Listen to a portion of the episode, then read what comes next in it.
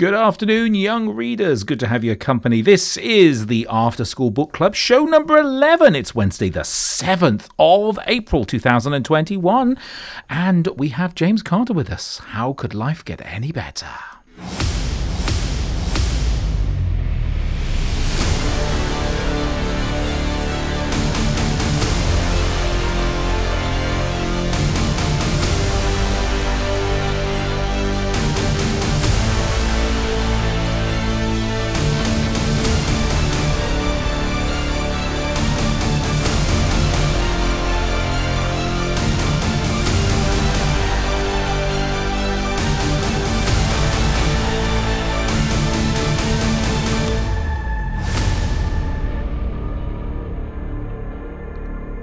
And a very good afternoon to you. The show page is up and running. Everything is online. We can text us, tweet us, email us. You could send a pigeon. We'd love to hear from you on tonight's fabulous show. We are so looking forward to this. I am hosting with a fabulous Maria. Maria, how's your day been?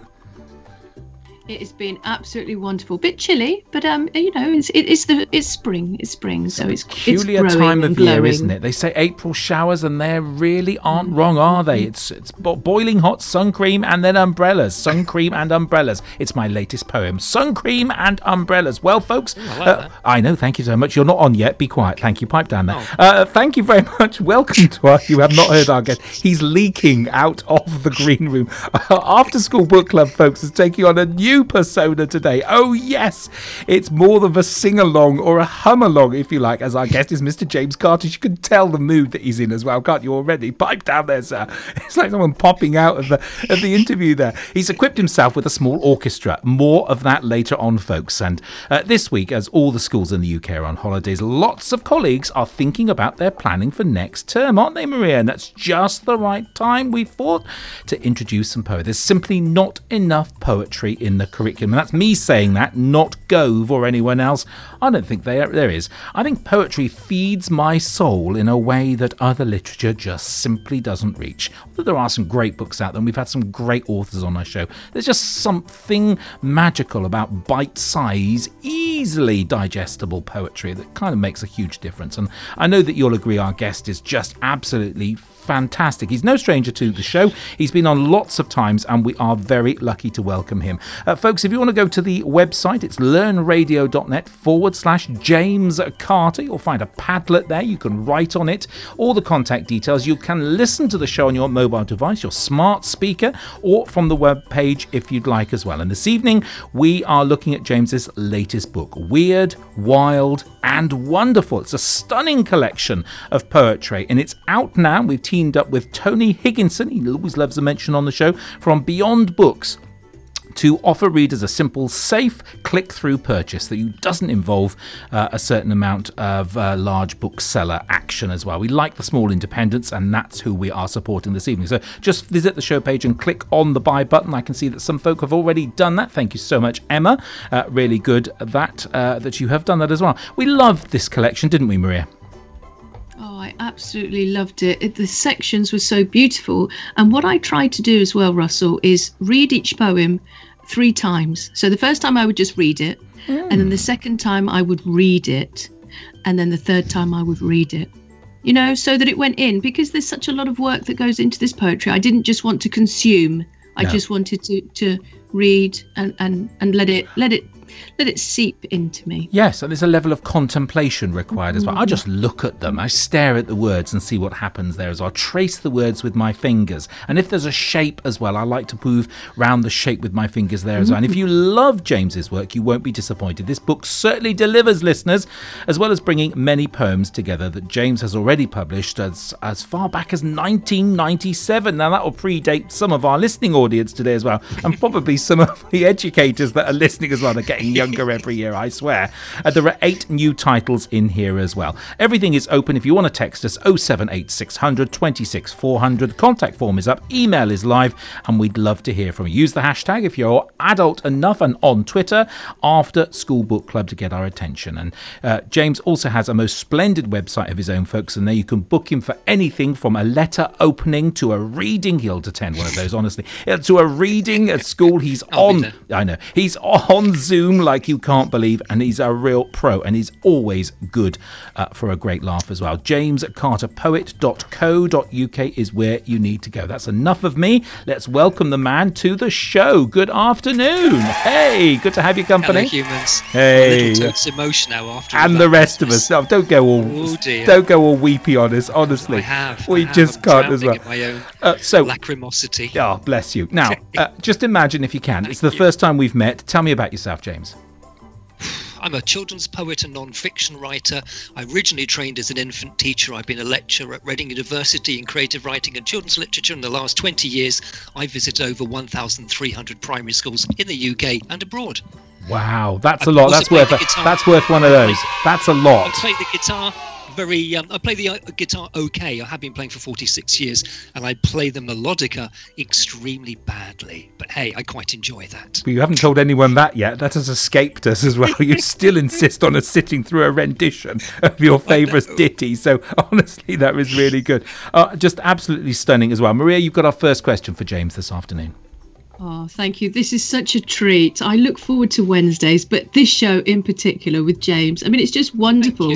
Now, Thank James, you, can you tell our listeners a little bit about the magic wood at the back of your house? Well, I guess it's because because people always say, where do you get your ideas from? And and I like to be as original as possible. And sometimes I stop reading children's poetry because I don't want to be influenced by anything else. And so one day someone says, where do you get your ideas from? And I said, well, if I can't sleep, I put my SpongeBob slippers on, creep out the back, and if there's a full moon, I crawl through the magic wood. And I thought, oh, I quite like that. I sometimes find myself riffing on something, improvising, thinking, oh, keep that. I like that. That's an interesting idea there. And and so it it's just a, it's just a metaphor for, for my imagination, really. But I think first and foremost, my poems always start in the real world. I'm not a fiction writer. I don't make things up. I did make up the magic wood because actually there's a nice field out the back.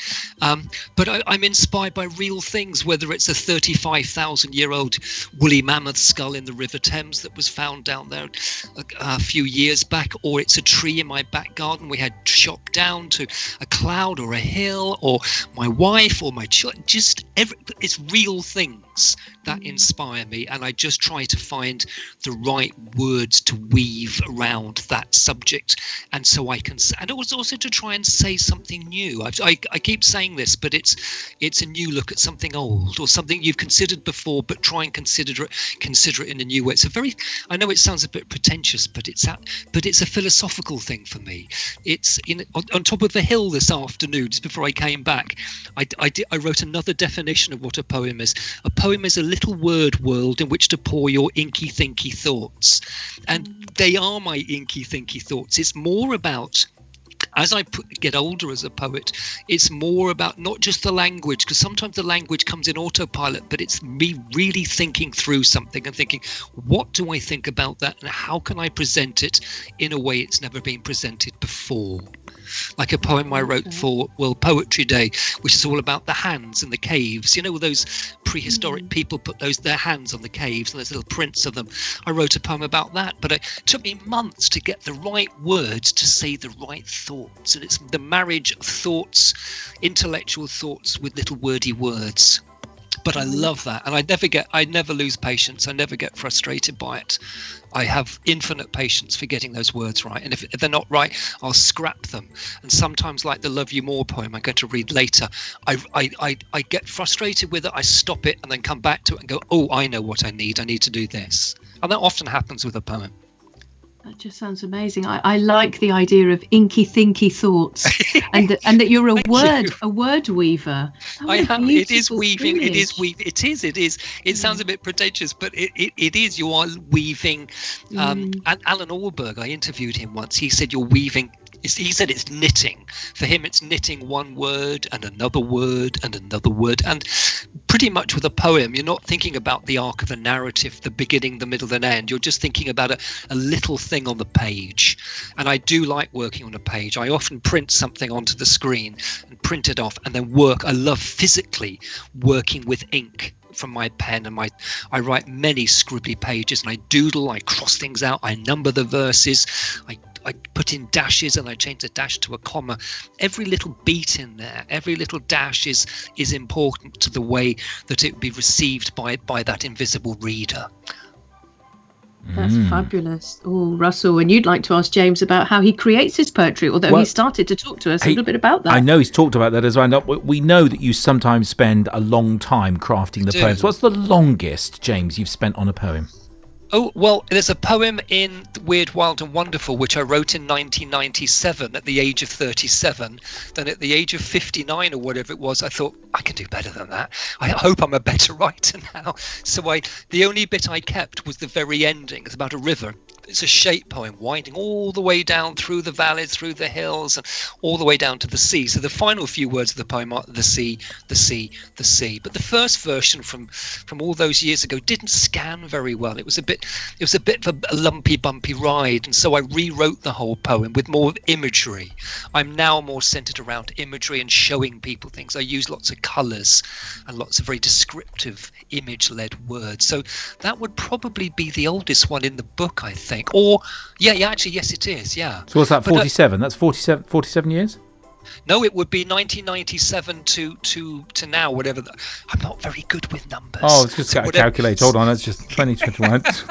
So nineteen ninety-seven. Okay, so that's, oh, that's twenty-four. Oh, I've, I've shortchanged. That's twenty-four years. Yeah. So that's not bad. twenty-four years for a poem. Of, I've just finished a piece of music, um, a guitar piece, which I started in nineteen eighty-eight, mm. and I just finished it late, the latter part of. So because because often you find little bits that work together, and there's always sometimes you find there's a little missing bit, and then you mm. you go back and then you insert a bit. Like it's the same. The the process for writing music and poetry is often very very similar, and you have to be open and not too fixed to thinking that. That's how I thought of it originally, and that's how it should be. Like a piece of music, I'll often change the key three times wow. and change the time signature. And same with a poem, I'll, you know, like um, uh, the, the the love poem I'm going to read you originally was "Do We Love You?" to the moon and back, and so I changed it to "Do I Love You?" to the moon and back, and it just seemed it seemed to work.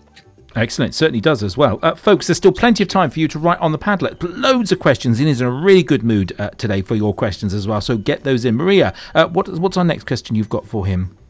Thank you, Russell. I was just thinking about what he was saying about that things take time, mm. you know, and actually it's very inspiring because I've been writing a a, a book since twenty ten hey. and I just think, crikey, when am I going to get that finished?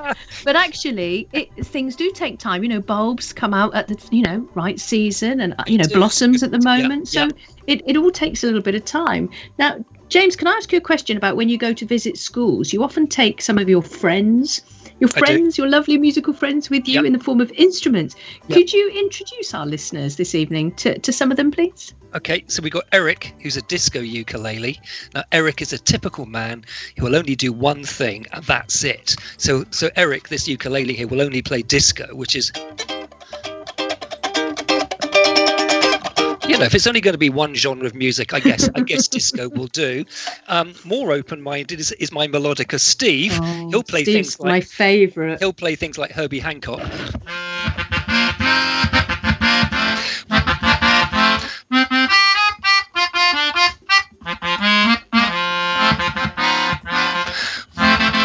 Or my guitar, which takes a little bit of time to set up, but here we go. Goes like this.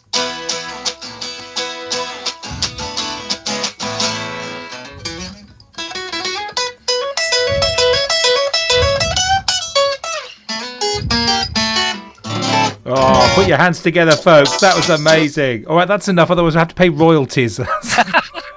Thank you so much. Thank you so much.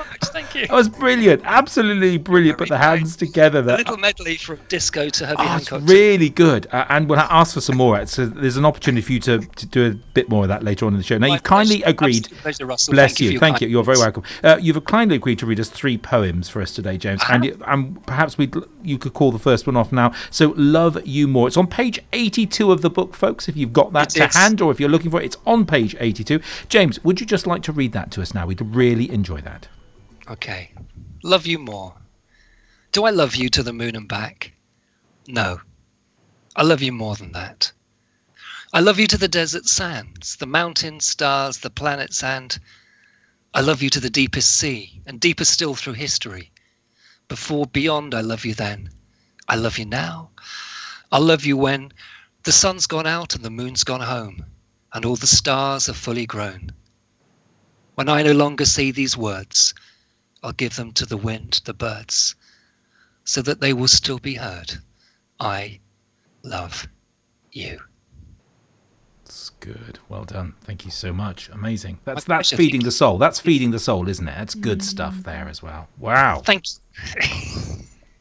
And there's a beautiful illustration that goes with it as there well. Is. I mean, I'm I'm just really I'm speechless. I'm, I'm I hear a poem like that, and it just, you know, what a lovely, lovely, beautiful, you know, inky thinky word weaving that you've made. Thank you so much. It's just beautiful. Thank you so much, James. And um, we're back after this, folks, to chat more to the amazing James Carter with um, his book Weird, Wild and Wonderful. And if you'd like to comment, or even ask James a question about his poems in this publication, you've got a few moments to write on our show page. Just head to learnradio.net forward slash James Carter to find today's show page and just pop us a message on the Padlet. You just have to clink on that clink. Click, you could clink if you want to. You to clink, clink on it. I'm going you with that. You could clink on it. Clink. But we, we prefer if you click it. Yeah. Click on the pink circle and put your first name in the top box and your question or your comment below. And when you're happy with the text, just click on the background and we'll approve it. And whilst you're doing this, why not enjoy this fabulous music track? You're listening to Maria and Russell. This is the After School Book Club on learn radio dot net. It certainly is. It's twenty past five, twenty minutes past five. It's Wednesday the seventh of April. We are live across the planet. Good afternoon. Thank you so much indeed uh, for joining us. You have been writing a plenty on the Padlet. Maria, what do we have so far? Thank you, Russell. So Jamie has written, "Hi James, you are our favourite poet." Oh. And it's amazing to hear all the works that you've translated over eight different languages. Crikey, that's a lot. However, he wants to ask you, uh, when they are translated, do they lose any of their rhyme meaning at all? That's a really, really, really good question, Jamie. And I hate to tell you the truth, but I have to trust people mm. because I speak a little French. I speak a tiny, tiny, tiny bit of Italian. And I know that my book, Once Upon a Star, which was translated into Italian with the use of a bit of Googling, I, I read it in Italian. And actually, I thought it was better than what I'd written. So they should have, they should translate from the Italian back into the English. But you can only trust. But I do know that the Italian edition of Once Upon a Star, illustrated by Mar Hernandez, who's Spanish, um, um, published by Little Tiger, the Italian edition was actually done by um, an Italian. Italian poet. So they found the best person for me. And you can only trust people mm. because even if I did know a bit of these languages, I wouldn't have enough experience to go, oh, that French edition's good, that Korean one's not bad. And so you just have to hope, because you'd have to be fluent to be able to know if they were working or not. But I, I trust these people, they're professionals. And I just, I just hope, really, Jamie. Great and question. I mean, I'm bilingual. I Spanish and English, and I, I speak as well. I speak Polish as well. But sometimes Dzięki. It is difficult. You know, there are Dzięki, Dzięki, Dzięki. There are Dziękuję. there are there's lots of um there's lots of word choices as well, because you know in some countries, in some languages, you know, instead of using one word, you can use you know four or five. There's, and the same in English, and that's mm-hmm. why a poem takes infinite time, because for every word I use, there are infinite synonyms I could use, and I think, is this the best word? Is this the simplest word? Is it the most powerful word? But if I use that word, I could use alliteration, and and translators will have the same thing, because they can't literally translate it word for word, because the rhythm and flow of Italian, of Korean, of Brazilian, Portuguese or whatever are completely different. You have to take the whole thing apart and then reassemble it with the music of that language, but try and say pretty much the same thing, which is a real skill, isn't it? Mm, it is, absolutely. Thank you. Thank you, Jamie. That was an excellent question. Russell, what else have we got on the show Padlet? Oh, perfect. Thank you very much. I was thought you might just go to the second one as well. So um, eh, Jamie's asked again. I might as well do that one as well. I'd also like to ask if there are any words you cannot use in a poem or rhyme. We've ordered Golly. your book from the link, and I cannot wait for it to come. Oh. Bless you, Jamie. Thank you so much. So any words you can't use, and you don't have to say them on the radio if you can't use them, if you well, know what I mean. See- naughty words, or well, the thing is that it depends on the um on the rhythm of the poem. If I'm writing a rhyming poem, for instance, there might be certain words that like I've had this with my non-fiction series, quite often a certain word just will not fit in. Like I was doing a book about evolution, and, and getting the word evolution to fit in the flow of the language was really difficult. But I guess it depends on the on the type of poem you're doing. It might have too many syllables, it might not alliterate. So it really de- it, it's a really good question, actually, but I'd have to talk you through lots of different poems and show you and say, look at this one, I couldn't use this one and this one here. But it all depends on on the actual poem itself, really.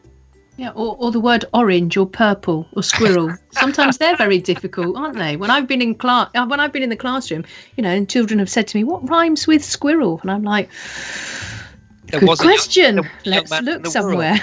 He had a lovely pet squirrel. Yeah, Wirral. Wirral goes with it. That's okay. It does. And to be honest, you don't have. This is something um, I'm very keen on. Is using half rhymes. Um, I don't always use, I can't think of an example now. I've written so many things with half rhymes, so I don't want to force a rhyme to have what I call a lazy rhyme. I went to the beach, I sat on a peach, I drank some bleach. Please don't try that at home, guys. But I'm just, a seagull went screech, uh, and it's just randomly rhyming, which, which in a sense is fun, but I want something that, like Maria said, she reread the poems. I want you to go back and go, oh, oh, I didn't spot, oh, that. I want to weave in lots of different meanings without it being too cluttered. And and rhymes, I don't get too hung up on them. I have been writing rhyming stuff since I was fifteen, when I started writing really bad songs. Oh, golly, they were they were awful. Um, and I just started, you know, I got my guitar home and I just started scratching away, and song song lyrics came out. And, and eventually, over the years, they kind of morphed into into poems. But they're very different beasts. I had to relearn the whole thing. To be a poet is very different to be a songwriter. And even Beatles lyrics, if you read them, it's like, hmm, Eleanor Rigby sits in the... It's okay, but when you hear it sung, it is it is sublime. Mm. Whereas a poem has to work on its own.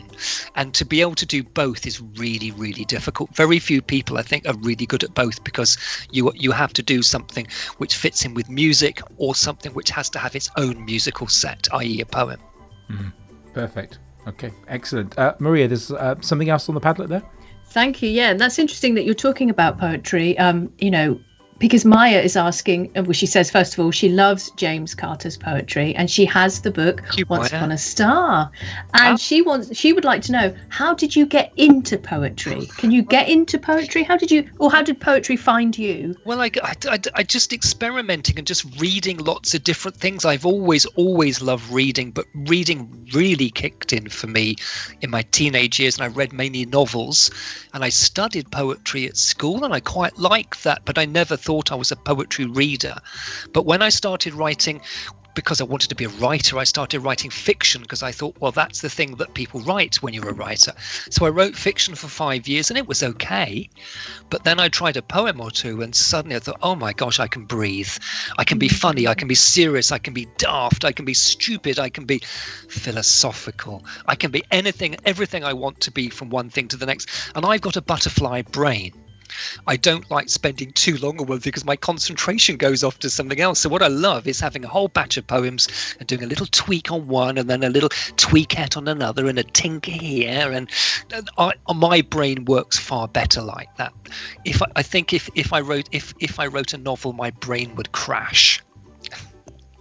It'd be it'd be too much for my for my little don't brain. Don't believe but that. Just I don't. He's working on a novel now. He's just being quiet as well. Bless I love you. No, absolutely love novels. I'm reading yes. a lovely book about Shakespeare at the moment, and Shakespeare's son. But I don't want to write one. It. I, I love I love the philosophy. He and, says and at the moment, music. Folks, watch this no, space. You know, never say never. You know that. You know that. Lola's well, been yeah, absolutely. I, I never thought I'd write poetry. I might. I might. You I may see. Yeah. There we are. We're talking in rounds. I get the deal fiction. though. I want the deal. Right. Uh, Lola's been in contact. How can I write more poetry, please? Lola says, uh, I don't have many ideas. Bless you, my dear. Thank you so much. How can Lola write more poetry? James? Lola. Okay, here we go, Lola. Write a poem about a dragon. Write a poem about custard. Write a poem about um, your teacher. Write a poem about um, the T V, write a poem about dust, write a poem about wallabies.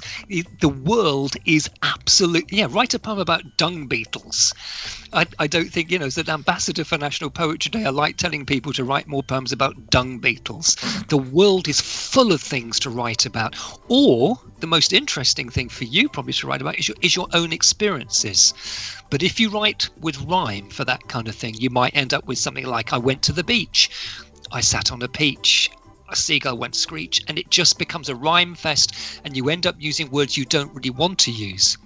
You could read some some poetry by Michael Rosen, and you'll see a great many of his poems don't rhyme at all, and they're great for celebrating little tiny little moments and events in your life, and that's in a form called free verse. They got little chopped up lines. It's like prose, but it's little chopped up bits. So the first thing, and probably the most important thing we can write about, is our own lives and celebrating little events. Like in my book, I've got the time I went to the shops with my brother and we bought some sweets, or another time we went and saw the shooting star. I love writing about real moments, but they're not easy to find. A little quiet moment and celebrate it does take a bit of work, but it's it's very enjoyable and, and really rewarding, and it's like keeping a diary, but in po- in, in poetry form. Good wow. luck, Lola. Well done, uh, Maria. What else have we got? Thank you. So Casey is saying that she's loving the cover. Yeah, the cover is absolutely wonderful. Thank you. Can I just say it's not my book, it's it's Neil's book as well. We share this book. I do feel that, that oh, even Mister though I initiated... Layton. And it's Neil Layton is just such a lovely, lovely man. And look at the pictures of that lovely little that lovely little fairy in the football boot, and there's that girl playing the electric guitar. It's he's just, so it's... good at matching my moods. If I'm being serious and reflective, he can go there, but if I'm being completely stupid, he can be completely stupid, and I love that. And it's you like know, go on we've had so many wonderful um you know illustrators and writers you know that are joined together you know by this this wonderful invisible string of, of, of brilliance that you know one seems to read the mind of the other. I mean it, it's just it's absolutely fabulous. And Simon is saying as well, we listened to you last year on Learn Radio when you did your catch-up English lessons, and my year five class loved it. Are you doing anything else like this? Well, I do do Zooms, and I absolutely love doing Zooms, and I do things with my plastic banana and my ukulele and my, and so there's a lot of music, and I read poems and I answer questions. I do like a Q and A because it helps to make Zooms more interactive. And then I've got my pad of paper here. We write a poem together, and then they write a poem with me, and then they write their own poems. And so it's like a condensed version of a day crammed into an hour. Or I can do a whole school thing. I can do reception all the way to year six. And it's all age appropriate, and sometimes I only scribe, but particularly with Key Stage two I get the children writing because it's all about the writing. I, I like promoting my work, I have to obviously, but more than anything else I love getting children writing. It's it's it's my job as a it's fifty percent of my job, I'd say. The other and the fifty percent is me loving doing my own writing. So, oh, so Simon, if you want fabulous. to get in touch, you're more than welcome to, if you want to, at any point. Zoom, I, I try to make these Zooms as fun as possible because it's been a, a tricky old year, as we're saying at the moment. And so yeah, I, like to have a lot of, I like been. to have a bit of a hoot, and I pretend to be sp- speaking to Beyonce or Dustbin Beaver or Fred Sheeran on my plastic telephone. And so Fred we have a bit of a laugh, Sheeran. but also Fred Sheeran and, you know, Harry Smiles and the Tickle Mix group, you know.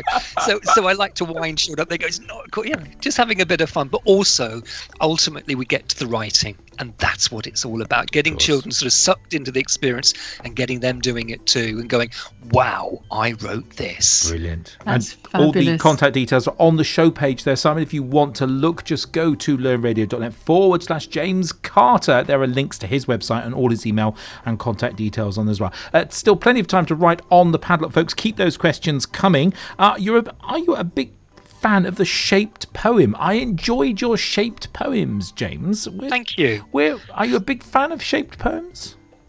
I am. I do absolutely love shaped poems, and I think that I think I'm a lot of I'm frustrated at lots of things, and I'm a frustrated artist. I wanted to be really good at art, but in class I look over at other people going, oh gosh, they can draw a horse. That's really good. I could look at a horse. I just do a, a rectangle with a couple of pointy bits coming off it. And, and so part of me wants to be an artist, but I'm not an artist, but I can write a poem with imagery, and that's a form of art. But I do like occasionally the challenge of turning a poem into, I never start with a shape. I don't think, oh, I do a river in the shape. I start the poem and go, oh yeah, I could I could do this as a shape. What tends to happen is that I write the poem first, so it works hopefully one hundred percent as a poem, and that it's sometimes very tempting to go off and shape it a bit, but no, I leave it to the end and then I turn it into a shape. But I'm not, there are far better shape poets out there doing really fancy things, but my poems, I want them to be readable, so I don't make it too fancy because I want it to be really clearly read on the page. I'm always thinking that somebody picks up one of my books in a hurry and I want them to quickly suck, get sucked into that experience, so I don't want to make it a, tri- a tricky reading experience. I want the words just to flow off into, into the mind's ear and mind's eye of the reader. Brilliant, absolutely brilliant. Maria, what have you got next? Thank you, Russell. So we'd like to talk to you a little bit about Neil Layton, because we know that the book is illustrated by him. And Neil joined us last year on learn radio dot net. I think it was hey. July the twenty-second as our oh. guest. And folks, yeah. you can listen again to that show on the site. You just have to search for Neil Layton to find his or any other author and illustrator. Now, James, what is it like working with an illustrator? Well, it's kind of like, it's it's a weird thing, because often I've never met Neil, for instance, and I've never met any of the illustrate, illustrators for any of the of the non-fiction series I've done. And so, and also it's sort of kept away from me a bit. And I do like being kept away, because there is that phrase, too many cooks spoil the broth. And so I wait until the very end and they send me illustrations. And in the main, I trust people. So the thing is that when you're putting a book together, you've got a little, you've got a quartet, you've got an editor, you've got a designer, you've got an illustrator, you've got me. And I don't want to have too many strong opinions. Go, oh, I like that. I don't like this. Mm. I don't like. So I try to hold back, because I'm not an illustrator. And sometimes I quickly judge something and think, oh, I wish I hadn't said that. But Neil Layton was just, every single illustration, I was going, oh my gosh, he matched that completely. Because sometimes I've had a few poems in the past that the illustrator's been really good at doing the funny, funky stuff, but hasn't been able to quite capture the mood of a reflective piece. But oh my gosh, can Neil do that as well. So what was your question again? I've, I've kind of gone off on a little sidetrack there. No, I think you I think you're answering it really. You know, what's it Does like working with it? An but illustrator? It is, but, yes. it, but, but you see, the thing is that illustrators are often unsung heroes. We often talk about the mm. writer, not the illustrator, but the me and him come together to create the, well, hopefully the alchemy that makes this book. But there's also designer, and the designer has a lot to say and a lot to do. And I often on on on Twitter I put, and thank you to the designer for this book, because she did some brilliant work too, and and really it's the three with the four of us, because you've got the editor as well. It's really on the front of the book, it's to say words by James Carter, illustrations by Neil Layton, graphics by Ari, and and editorial support by Janetta or whatever, because it's not just me, it's those other people as well. And I often take a back seat on illustrations because it's not my field, but I just know with this book I was so happy. Really, just, really happy. It's just gorgeous. I mean, it's just absolutely fabulous. Now, Russell, there's some more brilliant poetry coming up, isn't there? There isn't. Just a second, but Dom has been in touch. Bless him. So the Hi, beauty, of, beauty of beauty uh, of Mister Conlon. Doctor We know Conlon, him. Oh, absolutely, Doc. Absolutely. Uh, why does James Carter? They, just before you answer, why does James Carter choose to use poetry for his non-fiction? Now he says that, and then I said I'm going to ask the question, and Dom says, "Oh, don't mention." Me, I don't want to barge in and have him distracted by being nice. Well, the thing is that I did write a couple of non-fiction books for HarperCollins' Big Cat series, and I really liked writing them, but I was writing prose with full stops and commas and dashes and semicolons, and I kind of felt I was wearing somebody else's shoes. It's not you, is it? It's just not it you. It wasn't. I mean, I do like, I did quite like it. It actually was quite refreshing doing that. Yeah. And made me rethink about how I structure a paragraph and how I, how I give information over in a very short paragraph and then a different paragraph and a, and a subheading and a, and all mm. that kind of thing. Mm. But I feel most alive as a writer when I'm writing not just rhyming verse, but verse of any kind. Um, it's just, and I think that it's really, it's a great way to tell a story. So a lot of my non-fiction books are narratives. And the thing is that in the days of old, they would tell stories through rhyming verse because it was memorable and musical, and it had the flow, and, and you'd remember it because of the alliteration mm. and the, dare I say, Russell and Maria, please say repetition. Repetition. Repetition. Please say repetition. Repetition. Repetition. Please say repetition. It's that Repet- what we love Indeed, and why I children know. Like on the Ning Nang Nong, all I the know. Cows go bong, because they love the repetition. Yeah. And it's that repetition that sucks you in, and it's it's a lovely... It's a it's it's a really reader-friendly way to receive information. Mm. Mm. If I'd written those books as prose, it would have been different, and I don't feel equipped to do that. That's I've, I I hope I'm answering this question right, Dom. But I um hi Dom, how are you? Um, but I, but I just feel I just feel most me and most playful and lyrical when I'm writing sort of verse like that. Sure. It just it, it doesn't take a lot of, of effort. It's more effort researching it and having to keep out ninety-nine percent of the information, because it's a very short book. That's what I spend more time on, is what I don't put in than what I do, and finding a little thread to then weave into, mm. into rhyming verse. And I love that challenge. Good, excellent. Okay, so a few more questions to get through, so we'll just skate on a bit further. You've very kindly agreed to read two more poems from us this evening, and I think we'd like to hear Lullaby for a Woolly Mammoth. That's on page seventeen, folks, if you're following this. Page seventeen, Lullaby for... For a, I'm giving you the clue as well, really. Almost hidden. No one would have ever noticed had you not said page seventeen. We flick through the books, but seventeen, Carter. Come on, open your books at page seventeen. Woolly Mammoth. Off you go. Okay, Maria and Russell, please repeat after me. Lullaby. Lullaby. Lullaby. Too loud. Lullaby. Lullaby. Just weird. No, not weird this time. Just lullaby. Lullaby. Lullaby. No, you were staggered that time together. Okay. We've got to get this right or nobody goes out to play. Lullaby. Lullaby. Lullaby. We better carry on. For- oh, I was trying to do it call and response. Okay, me and the listeners. Okay. Everybody out in the world, please repeat after me. Lullaby for a woolly mammoth. Woolly mammoth, hear me sing. Go to sleep, you hairy thing. You can snooze outside my door, just as long as you don't snore. Come on, Shaggy, shut your eyes. Now it's time for Betty Bice. It's good. I, fin- I finished. Oh, we know. We're just there's a pause there. It's got a, such, such a dramatic pause. Dramatic pause there. I do a lot of that, particularly with, with younger children. I do call and response. It means that they're with you. In fact, everything I say, if I go to an infant school, I get them to repeat after me, because rather than saying, Michael at the back, are you still with me?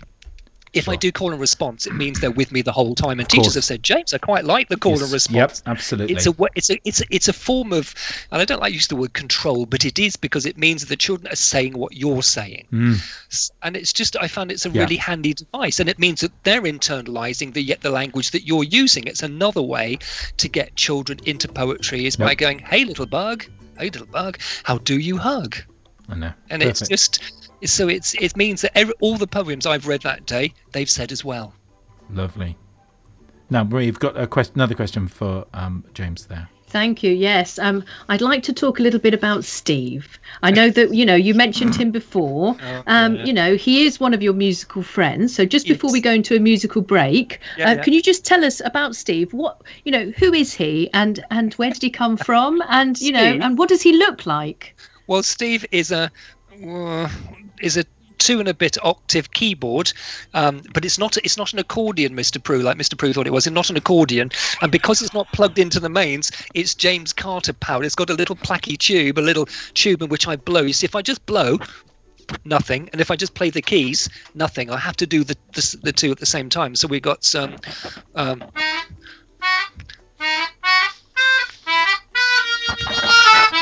So that is a melodica, or pianica, as they say in some countries, um, and they're very popular apparently um, in Asia. They they're used a lot apparently, and and they're used in reggae a lot. So.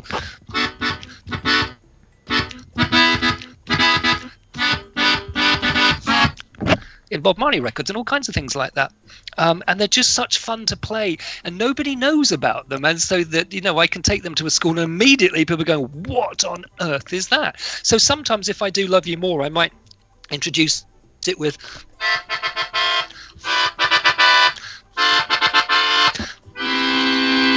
Or if I'm doing a spooky one...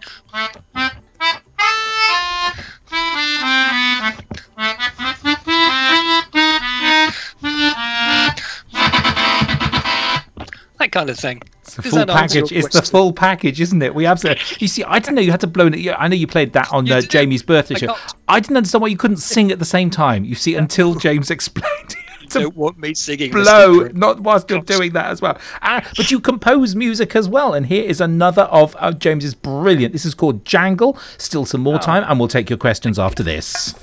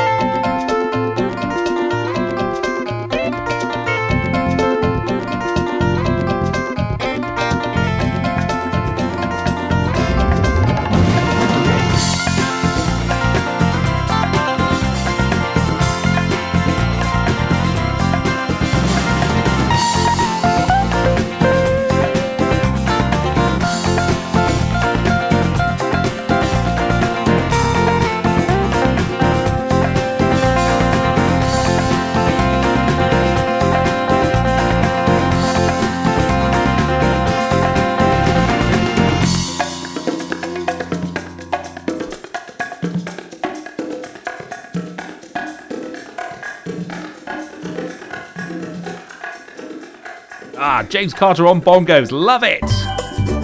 You're listening to Maria and Russell. This is the After School Book Club on learn radio dot net.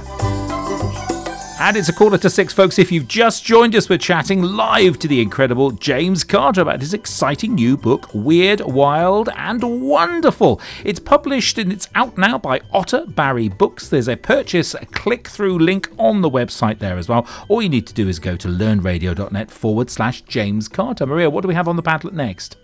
Thank you, Russell. So Lorraine said she was a bit late to the show today, but she's read the book and it is fantastic. And James, she'd like to ask you some questions as well. Of she course. says, do you, do you write the book with a theme in mind, or do you organise the ones you already have written according to the themes? Yeah, it's it, that's a big question, and I could spend hours telling you about different books and things. With this particular book, it's a best of, so it's mm. poems from nineteen ninety-seven to the present day.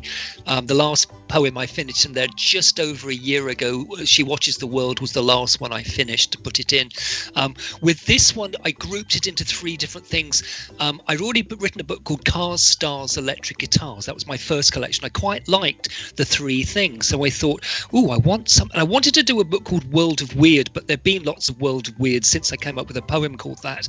Um, and then I came up with the idea Weird, Wild, and I think I was going to call it The Weird, The Wild, The Wonderful, but Jeanette, Jeanette, my editor, rightly said, no, we don't need the definite articles. Weird, Wild and Wonderful, The Poetry World of James Carter. And I thought, yes, Jeanette, you're completely right.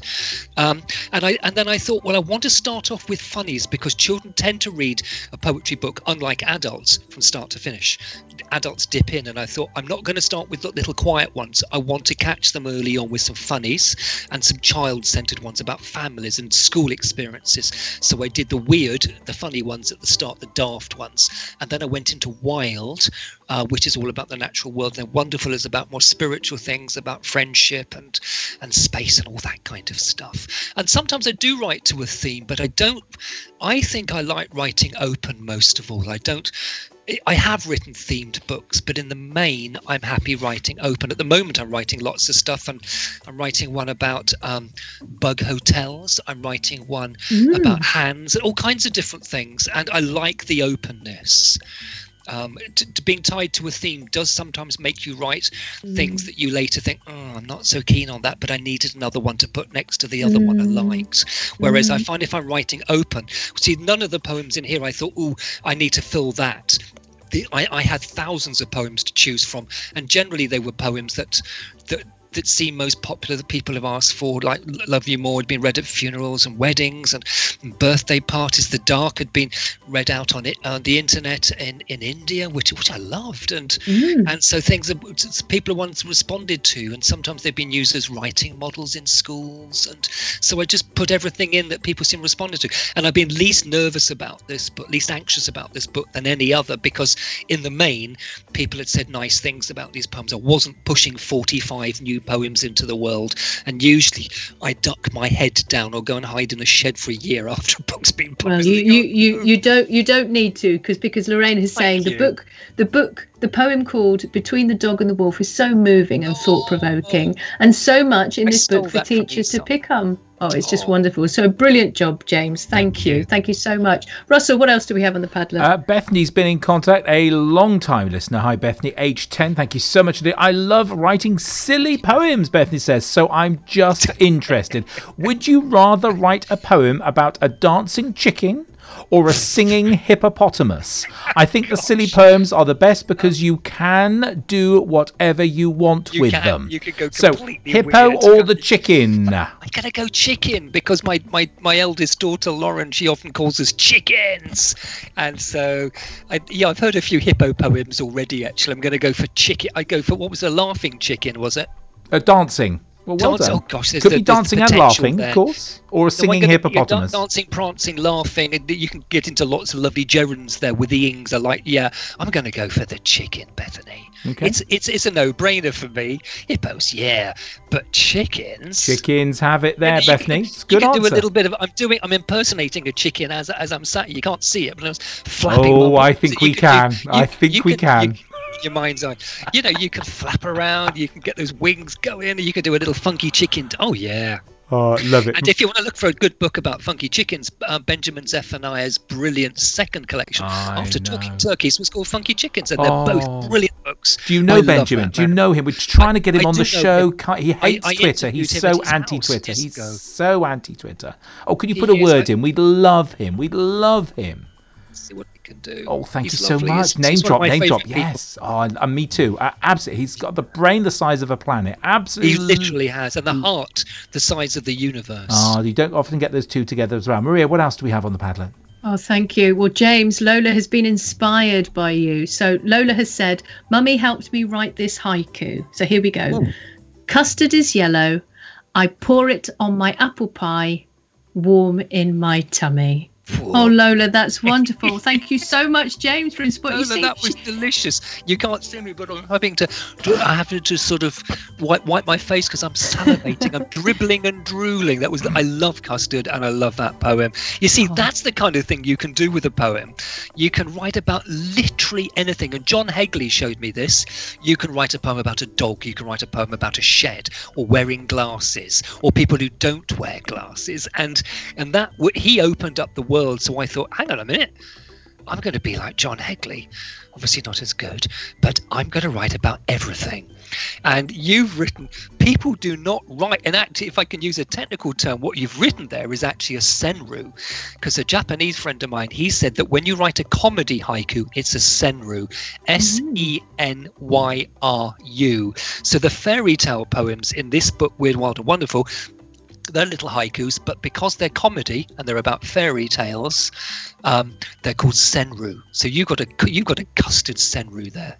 Brilliant. Ooh, you've, heard, you've heard it here first, listeners. I didn't know about that. Love it. What about what else have we got, Russell? Uh, Casey's been on. Uh, hello, good afternoon, Casey. Casey. Just read The Moon Speaks. Brilliant, Casey says. I'm hoping some yeah. of the uh, parents of our reading mini club and bring um uh, yes, hope that and uh, bring some smiles to our junior chemo patients. Well, bless you, Casey. Oh, thank you so much. Well, smiles are very important, no matter where you are good in luck. your life, and if uh, a good author like James can bring some extra smiles uh, to your patients, then all the better. Thank you so much indeed for that. Thank you. Still plenty of time to write on the Padlet. Um, we've he's not going for another seven minutes yet. We'll just pull this lever here when it's time to go. Uh, James, it'll sound as if we're hanging up on you, but just hang on in there. Don't go, I'm here. Don't go I'm here. anywhere as well. Um, I'd you, like Russell. to know what you're currently working on at the moment.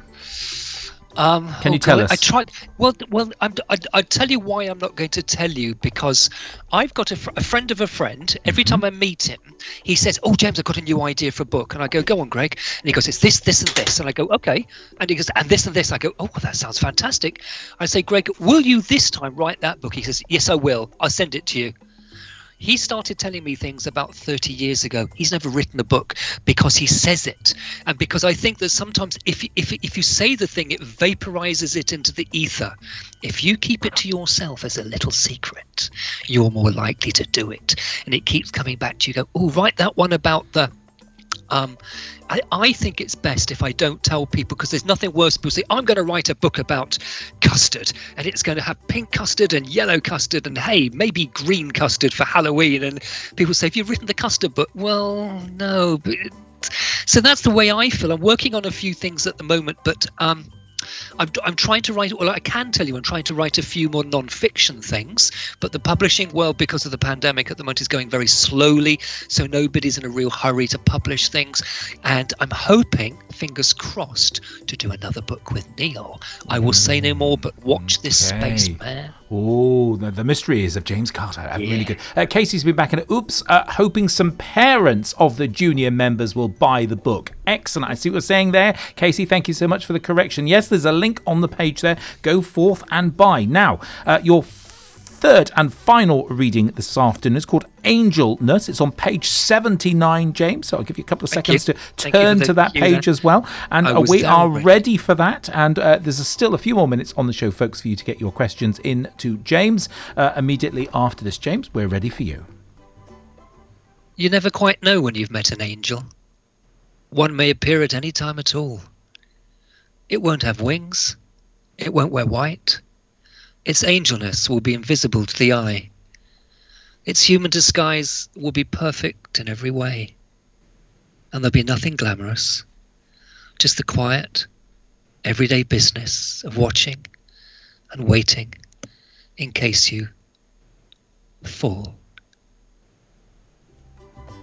Oh, amazing. Absolutely amazing. Where did you get the idea for that from? Um, I got that from two things. Um, when I read the book, the wonderful, brilliant modern classic that is Skellig by David Almond, I thought, I've got to write about an angel, but I can't do it like he did. Yeah. And so that's really, I think a lot of writers thought, I want, to, I w- wish I'd written that book. And that's one of the, the few books I genuinely, genuinely would have lo- loved to, to have written. Um, so I had the angel thing in the back of my head on the back burner. And I've also saw a film called The Wings of Desire, a European film about angels that look after humans. Humans. There's a lovely shot of all these angels on the building of a ro- of a roof on rooftops, looking down in the streets, watching people as they cross the road to see if they cross carefully. And I thought, oh, so angels wouldn't have wings, and and so that sort of settled in my mind. Mm. And then and then I thought, I'm going to try it one day. And I started writing it, typing, typing, typing. I did a whole page of stuff, and I thought, brilliant. And I looked at it and thought, oh, no, it's not working. And I tried it again, and, and I thought, but the idea is really good, and I like the idea, but the version of it just wasn't working. So I, I put it to one side. I left it for about a year, but I came back to it, and I thought, oh, it's not a long waffly poem, it's a little short poem. Mm. And so I just got the little tiny bit, and I chopped it up a bit and gave it the right beginning. And then and then I sat with that for one thought, oh, it could be a kind of weird angel shape, something that looks a bit otherworldly. I could try that. And so it came in little stages, but it's always about not being in a rush. I'm never in a hurry to finish anything. And I hate it when somebody says, James, hand the book in. I go, oh, no, I can't tweak at it anymore. And I've got a book I've got to hand in very soon. And I, I don't want to, Russell. I don't want to. Okay, I know what you're saying. I don't want to press you in a rush now, but we are three minutes to okay, six. Uh, Maria, you've got something else, now, but hey, let's rush him now. Come oh, on. Rush me. Yes. You've talked you talked about um, your musical instruments. Just just remind us of the last one, the last wonderful musical accompaniment that you have. How, how do you mean? You had so you had you've got Steve, you've got, got Steve Eric. The keyboard. I've got Eric yeah. and the guitar. And so I so what I do, I write little little pieces on the guitar here. Um, and the guitar, I suppose I shouldn't say this, is more my instrument than the other two. So And does it have a name? Surely it has a name. What's the guitar called? It's called Keith. Keith. There we are. You see, I hadn't got Keith's name down. I didn't write Keith's name. Okay. What, is, what else does Keith do? So he does little things like this. He does little instrumentals. Um, can he play closer to the microphone by any chance? He can do, but then I've got to get right into things. I just want to see you bend over really tight there. That's good. We got that. We got that.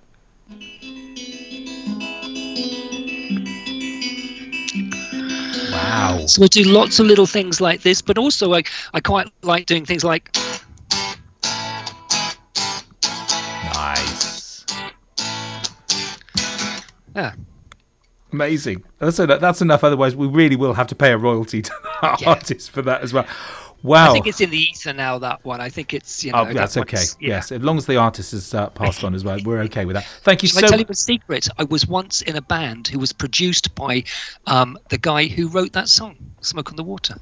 It's a small world, isn't it? But that's it? That's something I can tell you about another time. Brilliant. Well, uh, Mitchell on the contact page, thank you so much, Mitchell. I'm really looking forward to this guest. I've heard him before. He's such a laugh. Thanks for the reminder. Have a good one. Mitchell, that's such a great name. Thank you so much. What a great name there as well. Uh, and he is such a great laugh, and that's why we've enjoyed him so much this afternoon. James, thank you so much. You've been absolutely My absolute pleasure. stunning. Absolutely stunning. Folks, you and don't forget... To, Marie, you've been, both been absolutely phenomenal. Thank oh, you you're so really much. kind. Don't stop. Don't so cheers, Aunt Jenki and Wielke Jenki. Wielke Jenki, excellent. Uh, don't forget, we have teamed up with the fabulous Tony Higginson from Beyond Books. He's an independent online bookshop.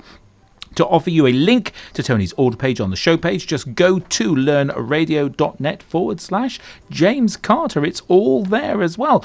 I've really enjoyed this. The book is recommended for seven to nine year olds. However, I have to say, James, I'm many more times that age and I thoroughly enjoyed it. This is a book Thank for you. all ages. I don't know what the publisher's doing. I think it's for nine, seven to seven hundred seventy-seven year olds. Absolutely. That, that's my, that, was my, that was my remit with this one. There's so much you can do with this book as well. Uh, Maria, you. just really, really quickly, you'd use this in the classroom, wouldn't you? Oh, absolutely. This book is just my cup of tea and a couple of biscuits, as I usually say. It's fabulous. Ooh, thank you, James, so much. Thank oh. you, Maria, for your very kind words. Oh, you are very, we have thoroughly, thoroughly enjoyed this. Uh, this uh, will be up again as a podcast and we'll publish it on Spotify and into Apple Podcasts as well. It is just going to be a great one as well. Uh, thank you so much indeed. I've really enjoyed that. I'm just making sure we have absolutely covered everything. I think we have, haven't we, really? Yes, we've really enjoyed that as well. Thanks, James. You've been absolutely fantastic.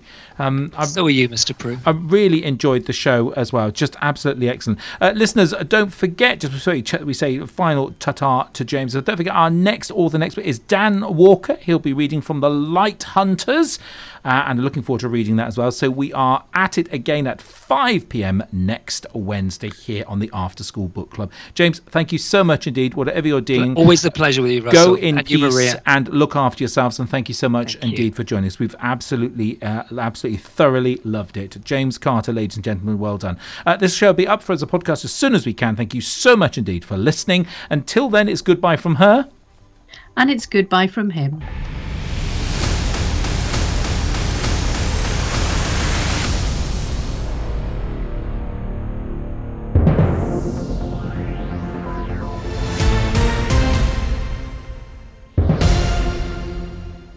That's the end of our live studio broadcast for the moment.